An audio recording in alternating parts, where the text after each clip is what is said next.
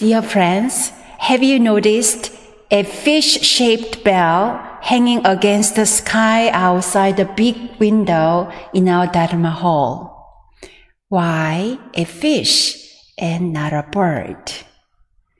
In our temple, we use moktak often for chanting or as a signal for practice time, prayer time, or meal time. Moktaks originally were drums made in the shape of fish, but over time their shape became rounded to create a more resonant sound. There are so many kinds of animals. Why was the fish shape chosen for the wooden gong? Because fish never close their eyes.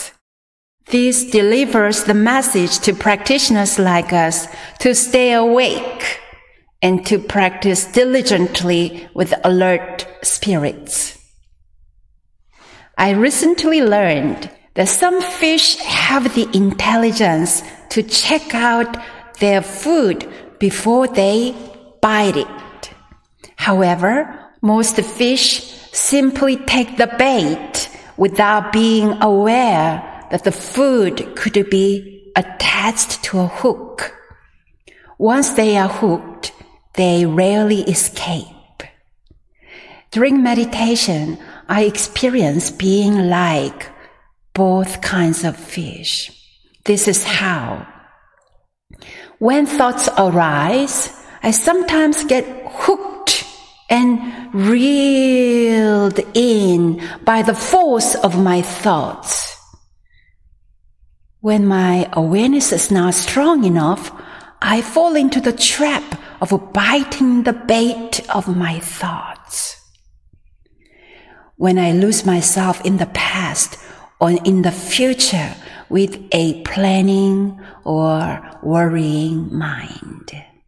When I'm awake and aware, before I am tempted by the bait and get hooked by it, I use the current of my breath and glide out of the harm's way.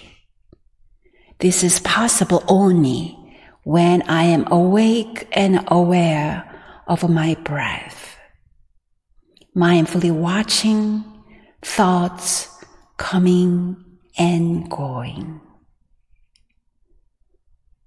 What kind of fish are you during meditation? Do you take the bait and get hooked by your thoughts? Or do you use the current of your breath and simply glide away?